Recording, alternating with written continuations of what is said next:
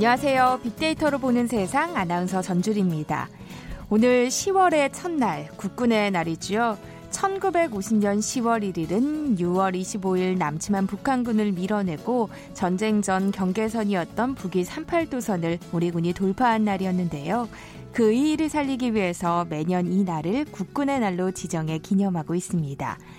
오늘 건군 71주년 국군의 날을 맞아서 다양한 기념 행사들이 펼쳐지는데요. 젊은 국군, 강한 국군, 힘찬 군의 미용을 다시 한번 떠올려 봅니다. 이렇게 편안한 마음으로 일상의 소중함을 느낄 수 있는 것. 이 바로 든든한 우리 국방력이 기본이죠. 지금 우리의 모습이 있기까지 이어진 많은 분들의 희생 절대 잊어서는 안 되겠습니다. 오늘 국군의 날 지역에 따라서 비가 내리는 곳이 있죠. 또다시 태풍이 다가오고 있는데요. 잠시 후 세상의 모든 빅데이터 시간에 태풍이라는 키워드로 빅데이터 분석해 보고요. 10월에는 행사가 많죠. 내일은 노인의 날입니다. 잠시 후 통통 튀는 통계, 이 빅데이터와 통하다 시간에 노인의 날을 앞두고 노인 일자리 문제 데이터 분석해 보겠습니다.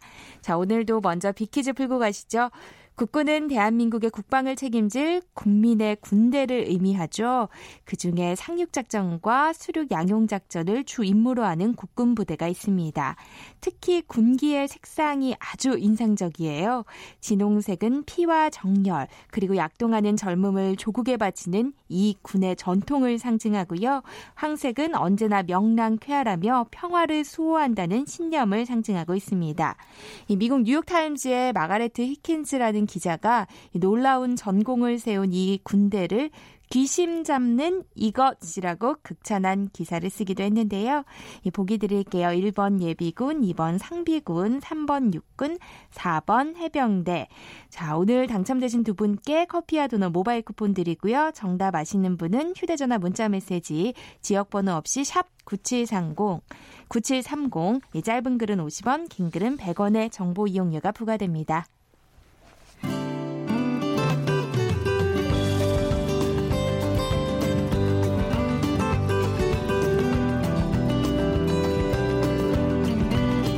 연관 검색어 속에 진실이 있다.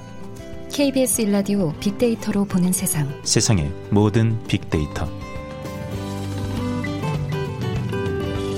궁금했던 모든 화제와 이슈를 빅데이터로 분석해보는 시간, 세상의 모든 빅데이터, 빅커뮤니케이션 전민기 팀장과 함께합니다.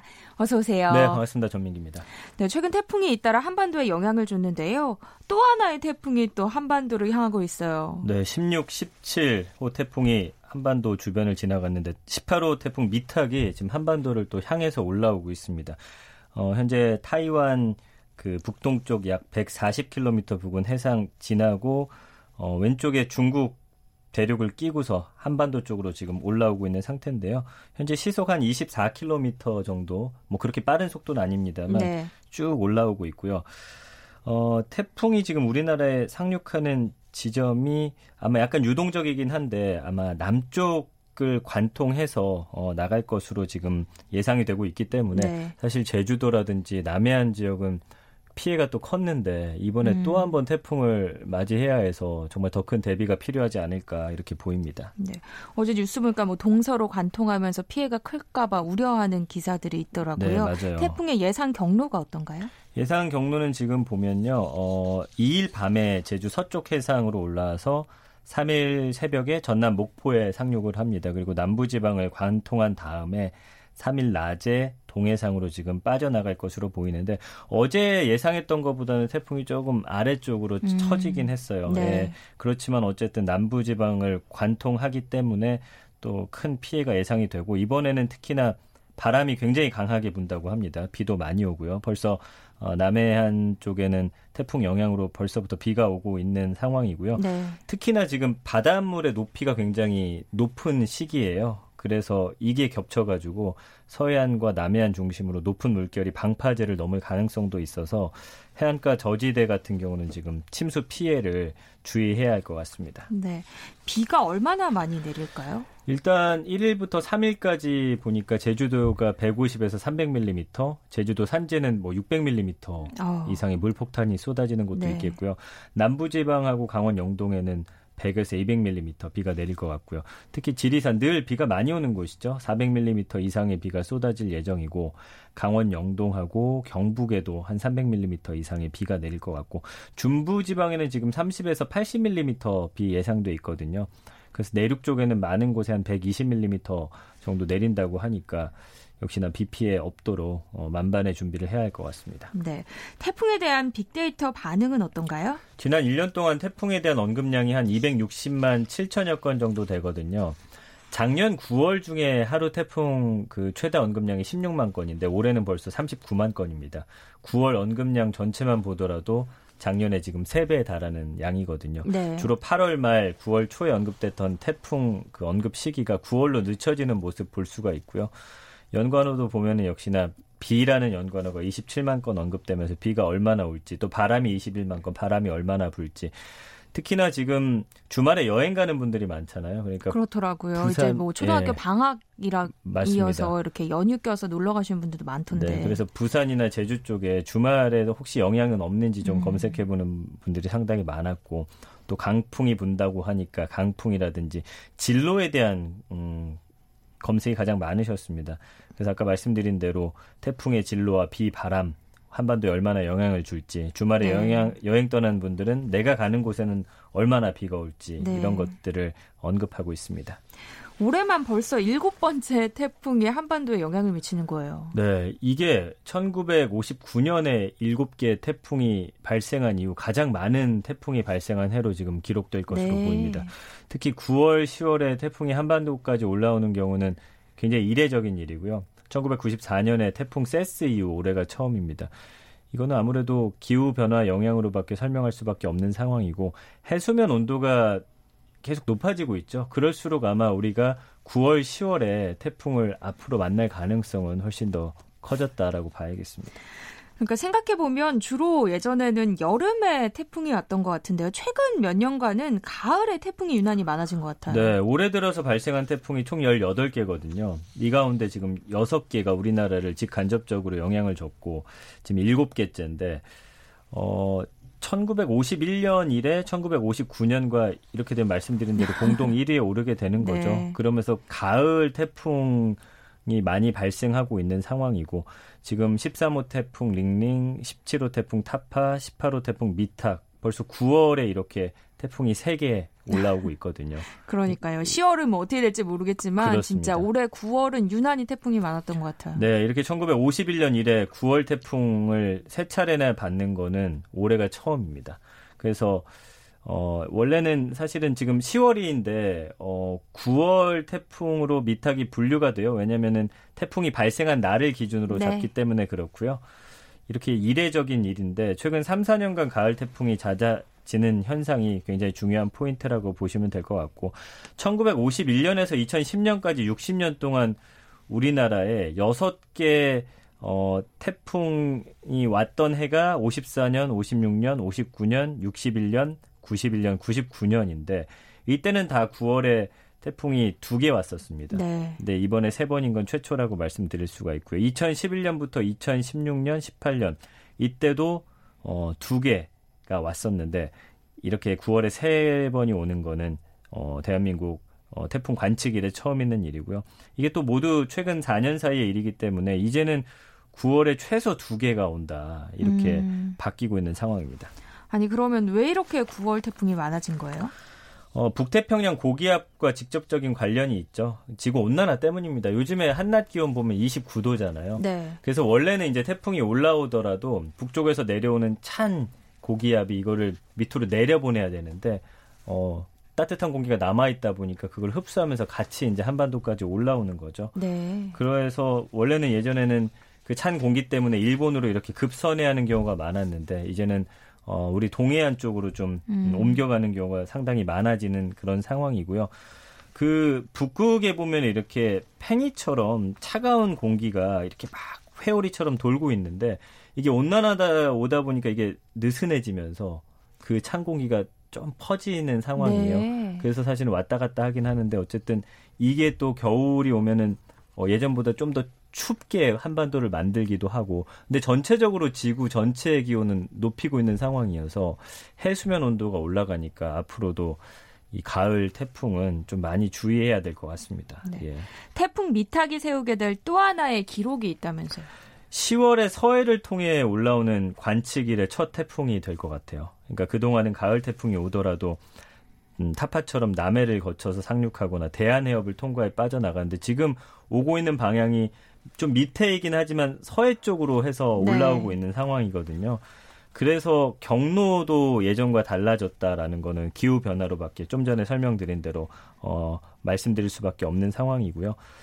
9월, 10월에 강한 태풍이 계속해서 올 것으로 지금 예보가 되기 때문에 결국은 태풍이 강도를 유지한 채 북상하는 거는 음, 지구 온난화. 왜냐하면 찬 기온을 만나야 이 강한 태풍이 또 약화가 되거든요, 세력이. 네. 근데 지금 중 강한 세력인데 일단은 올라오면서 중형으로 좀 바뀔 것으로 예상이 되고 있지만 예전에는 소형이 소형급 태풍이 많이 올라왔던 거에 비해서는 확실히 태풍의 강도 역시나 세지고 있다라는 게 더 피해를 크게 할 우려가 어, 있거든요. 그래서 음.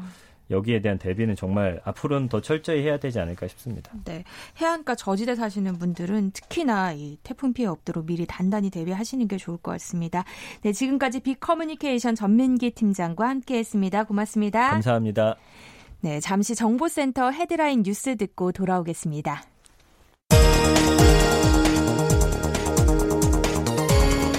제71주년 국군의 날 기념 행사가 오늘 오전 대구 공군기지에서 열렸습니다.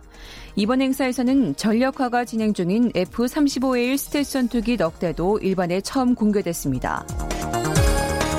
검찰이 사모펀드 등의 의혹에 연루된 조국 법무부 장관의 배우자 정경심 교수의 건강 상태에 대한 우려가 제기돼 비공개 소환을 고민하고 있는 것으로 알려졌습니다. 일본이 한국 수출 규제 조치를 발표한 지 석 달째인 오늘 정부는 WTO 양자 협의를 통해 문제 해결에 나서라고 일본에 거듭 촉구했습니다. 반도체와 석유화학 부진 때문에 수출이 10달 연속 감소했습니다.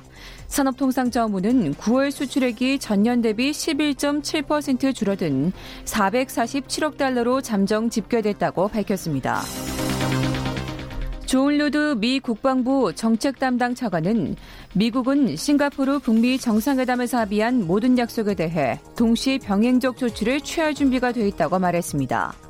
지금까지 헤드라인 뉴스 정원나였습니다.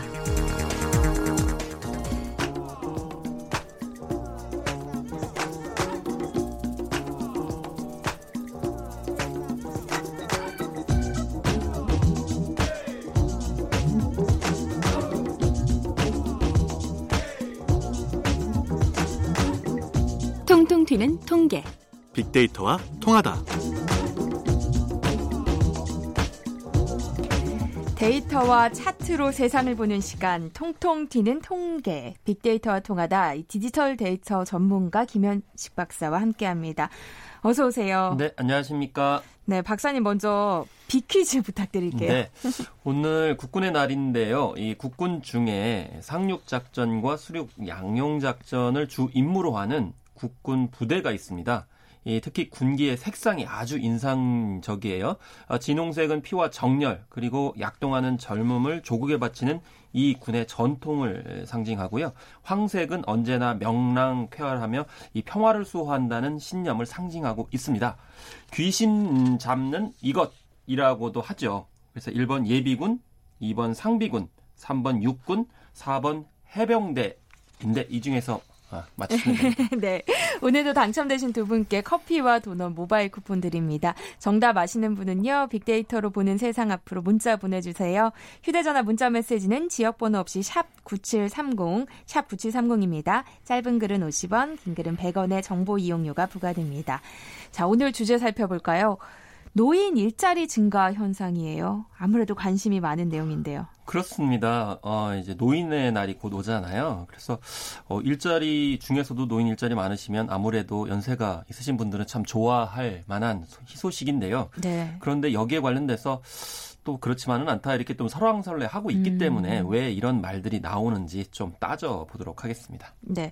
우선 최근 통계를 보면 만 65세 이상 고령자 가운데 현재 일하는 사람이 일을 하지 않는 사람보다 건강이 더 양호한 것으로 나타났다고요. 그렇습니다. 아, 무래도 이제 많은 연구 교사에서도 나왔지만 이제 일을 가지고 있게 되면 훨씬 더 건강이 좋다 이렇게 음. 이제 얘기를 하게 되는데 실제로 통계청이 이제 최근에 발표한 지난 이제 27일 발표한 어, 그런 연구 결과를 보니까 여기에서도 똑같이 나타났습니다. 그래서 이 본인의 건강 상태를 묻는 질문에 좋다고 답한 비율이 취업자는 30.7%였는데 미취업자는 19.4%여서 네. 무려 13, 11.3% 포인트나 차지했고요.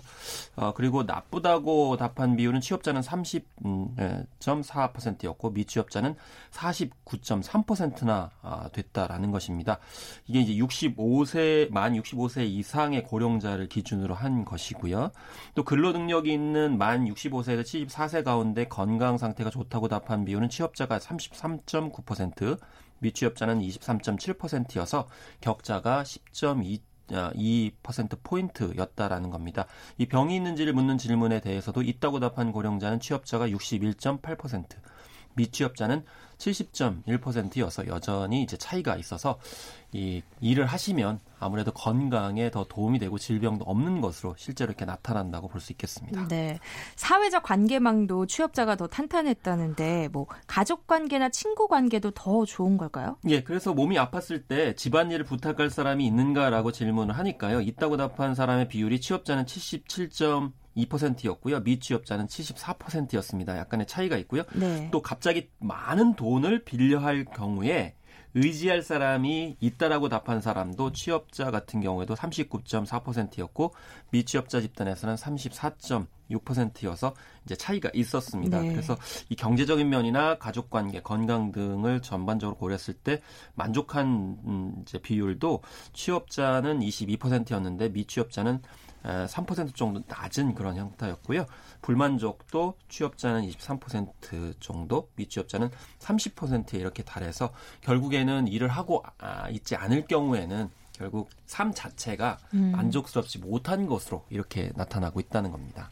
그런데 통계청 고령자 통계를 보니까요. 노인 10명 가운데 7명이 일하기를 원한다고 했는데 일하는 즐거움 때문보다는 생활비 때문이라는 대답이 나왔어요. 그렇습니다. 그래서 이 어, 이제 증가 폭이 중요한데요.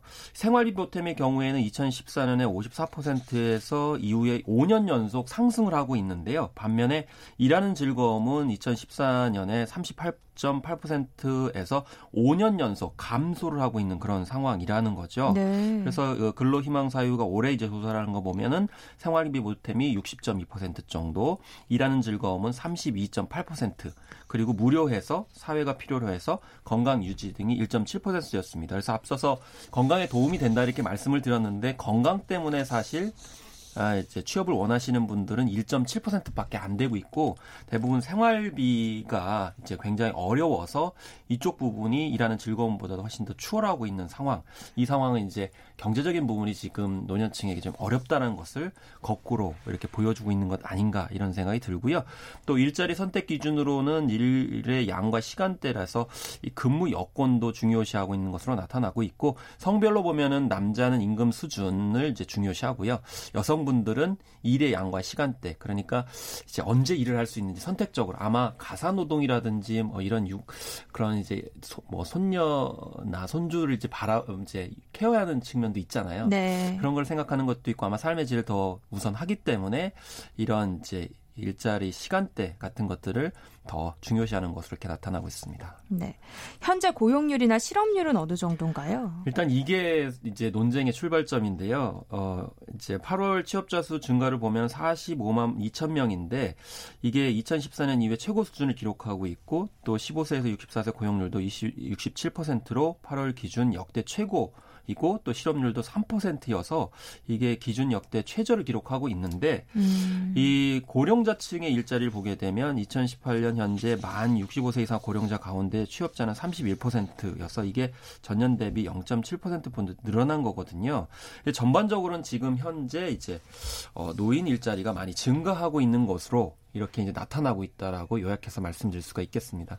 어, 그러니까 1분기에 일자리가 지난해보다 뭐 50만 개 늘었지만 절반 이상은 노인 일자리였다는 거죠. 이것 때문에 논란이 좀 있었습니다. 네. 그래서 50만 개 일어났는데 절반 이상이 60대 이상 고령층을 위한 일자리였고 경제 허리축에 해당되는 3, 40대 일자리는 오히려 줄어들었다. 이렇게 이야기가 되면서 이걸 과연 어떻게 받아들여야 되느냐 이렇게 얘기를 한 것이거든요. 음. 그래서 정부 재정 사업이 영향을 미친 일자리가 늘어서면서 60대 이상이 28만 개 정도, 50대가 18만 개 정도 이렇게 늘어났고요. 특히 보건 사회복지 분야에서 예, 많이 늘어나게 됐는데 어, 도소매 일자리 같은 경우에도 30.2%가 50대에게 또 이렇게 늘어나고 또 34.2%가 60대에게 이렇게 돌아간 그런 상황이 돼서 결과적으로는 좀 이제 60대에게 좀 많이 늘어났다라는 지적들이 이렇게 나오고 있는 거죠. 네. 반면 건설업이나 제조업 등의 분야에서는 노인 일자리가 줄어들고 있는 현상이 그대로 유지되고 있네요. 그래서 이제 건설업 같은 경우는 전년 대비 5만 6천여 개가 감소를 했고 제조업도 2만 개 정도가 줄어들었거든요. 그래서 전자통신, 자동차, 섬유 제품 등이 이제 감소폭이 굉장히 컸고요. 그런데 이제 건설업, 제조업 일자리 감소 영향이 40대 일자리까지도 줄어들게 만들었고 30대 일자리도 만 5천 개 정도 이렇게 증가하는 폭에 그쳐서 이게 상대적으로는 좀 30대가 많이 늘어나야 되는데 그렇지 못했다. 사실은 건설업과 제조업은 계속 지금 위축되고 있는 그런 그렇죠. 상황이거든요. 네. 그런 상황 속에서는 이제 일자리가 노년층에도 줄어들고 있는 전반적인 흐름들을 이제 보이고 있다라는 것입니다. 노인 일자리 가운데서는 서울, 경기도 초중학교에서 많이 늘었다면서요. 그렇습니다. 이 초, 중, 고등학교 교통 급식 도우미 취업자가 증가를 했는데요. 이 8월에 39만 2천여 개 늘어난 노인 일자리가 이 서울, 경기, 대전 등에 집중적으로 늘어난 게 바로 이 때문이라는 것이죠. 그래서 초등교육기관에 7,800여 명, 중등교육기관에 4,900여 명 정도 고령 일자리가 많이 증가를 했는데 네. 이게 음식점업이라든지 뭐 이런 곳 과 비슷한 수준으로 많이 늘어난 것이고요. 그러니까 초, 중, 고등학교 이렇게 취업자가 많이 늘어났다는 겁니다. 네. 그리고 입법 및 일반 행정부보다는 한 70% 정도 늘어난 그런 아, 상황인데요. 그런데 지역을 보면은 이 서울의 경우에는 만 59세 이하 취업자가 만 5천여 명 감소하고 60세 이상 취업자가 8만 천여 명이나 이렇게 아, 늘어나서 어 이제 서울과 경기도의 노인 일자리 증가 규모가 21만 5천여 개로 전체 노인 일자리 증가의 54.8%나 차지를 합니다. 그러니까 대부분 서울 경기도에서 노인 일자리가 이렇게 많이 증가를 하고 있는 그런 상황이라는 어, 것이죠. 네. 어, 왜 이렇게 차이가 발생하는 걸까요? 이게 이제 정치적인 약간 논란이 뭐 이렇게 불거지기도 했었는데 공교롭게도 이들 지역 같은 경우에는 이제 민주당 소속의 지방자치단체장들이 많은 곳이에요. 서울, 경기, 광주, 대전이 노인 일자리가 많이 늘어났거든요. 그 이유가 노인 일자리 사업의 특성 때문이라는 겁니다. 노인 일자리 사업은 중앙 정부가 50% 비용을 대고 나머지를 이제 지자체가 부담을 하거든요. 네. 그래서 지자체 산하 공공기관, 비영리 단체 또 이제 이런 곳에서 일자리 사업을 제안을 하고 이제 예산을 받게 되는 것이기 때문에 아무래도 민주당 강세 지역에서 고령 취업자 수가 이제 많아지기 때문에 이런 점에서 이게 좀 장기적인 일자리가 아니고 단기적인 일자리이기 음, 때문에 네. 예, 정말 이게 고용 구조를 개선하는 것이냐 그렇지 이제 않을 수 있다 이런 이제 비판들이 쏟아져 나오게 되면서 노인 일자리가 증가했음에도 불구하고 일부에서 이제 쓴소리가 나오고 또 그게 아니다라고 이제 이런 식으로 또 약간의 논란이 있었던 거죠. 음, 그러니까 정부 노인 일자리 사업의 특성 때문이라고 보면 되겠네요.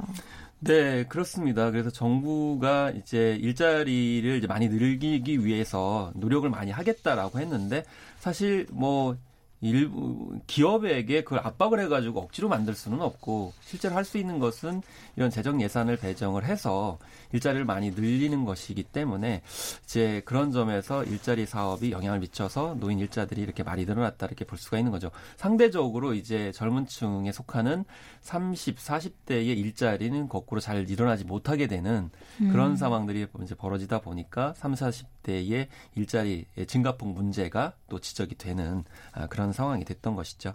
네. 8월 고용이 노인 일자리 위주라는 지적이 어느 정도는 일어날 수밖에 없을 것 같은데 정부는 좀 이런 반응에 대해서는 지나치다라고 했다면서요. 그렇습니다. 이 홍남기 경제부총리 겸 이 기획재정부 장관이 어, 이제 8월 고용 동향과 관련해서 단기 일자리로 채워졌다는 일부 지적에 대해서 이건 너무 그, 저, 지나치다라고 음. 하면서 반박을 했어요.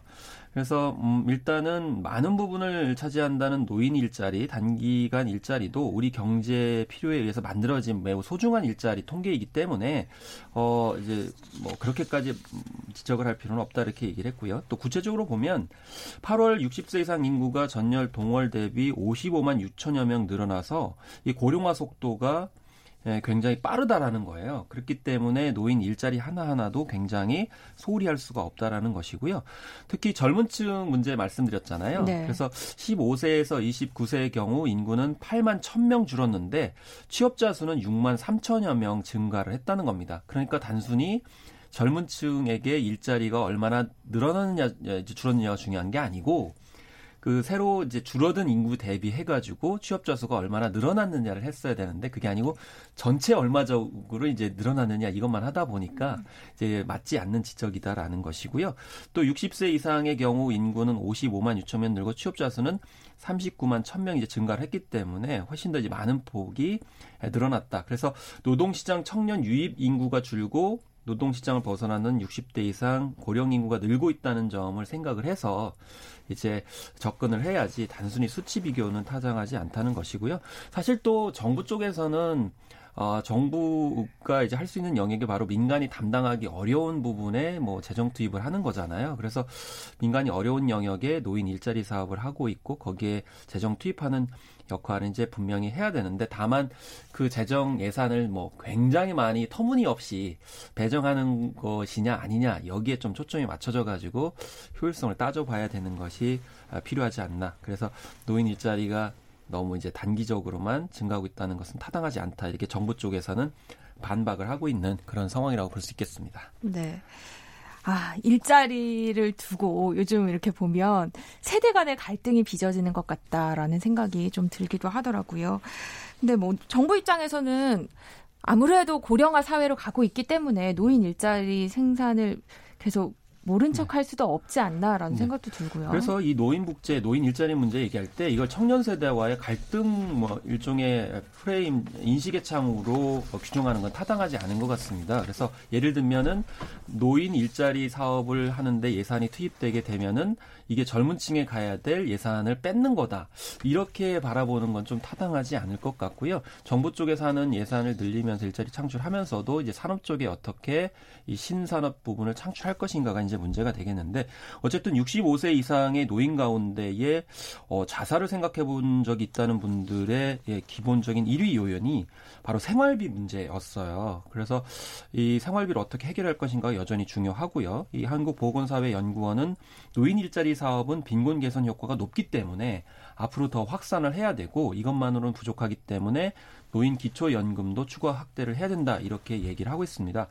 어, 노인 빈곤율이 우리나라에 굉장히 높기 때문입니다. 그래서 우리 2014년 기준으로 이제 일정 부분 비교를 해보면 우리나라의 노인 어, 상대 빈곤율은 48.8%여서 미국이 네. 21%, 독일은 8.5%에 불과한 것에 비해서 굉장히 높고요.